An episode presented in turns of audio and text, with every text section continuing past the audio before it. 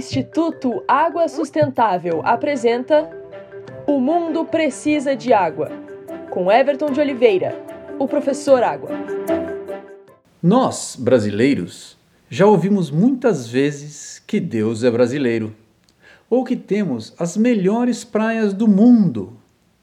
Ainda ouvimos isso para coisas negativas, como o maior caso de corrupção do mundo.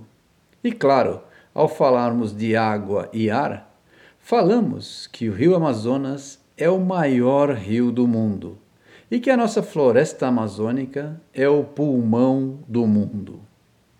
Ok, vamos focar somente nos pulmões. A Amazônia é, sim, de uma importância fundamental para nosso país, para o continente e para o mundo. A sua produção gigantesca de umidade é responsável pelos chamados rios voadores, que trazem chuva para nossas plantações e produz muito oxigênio. Mas este corresponde a 7% de todo o oxigênio produzido no planeta.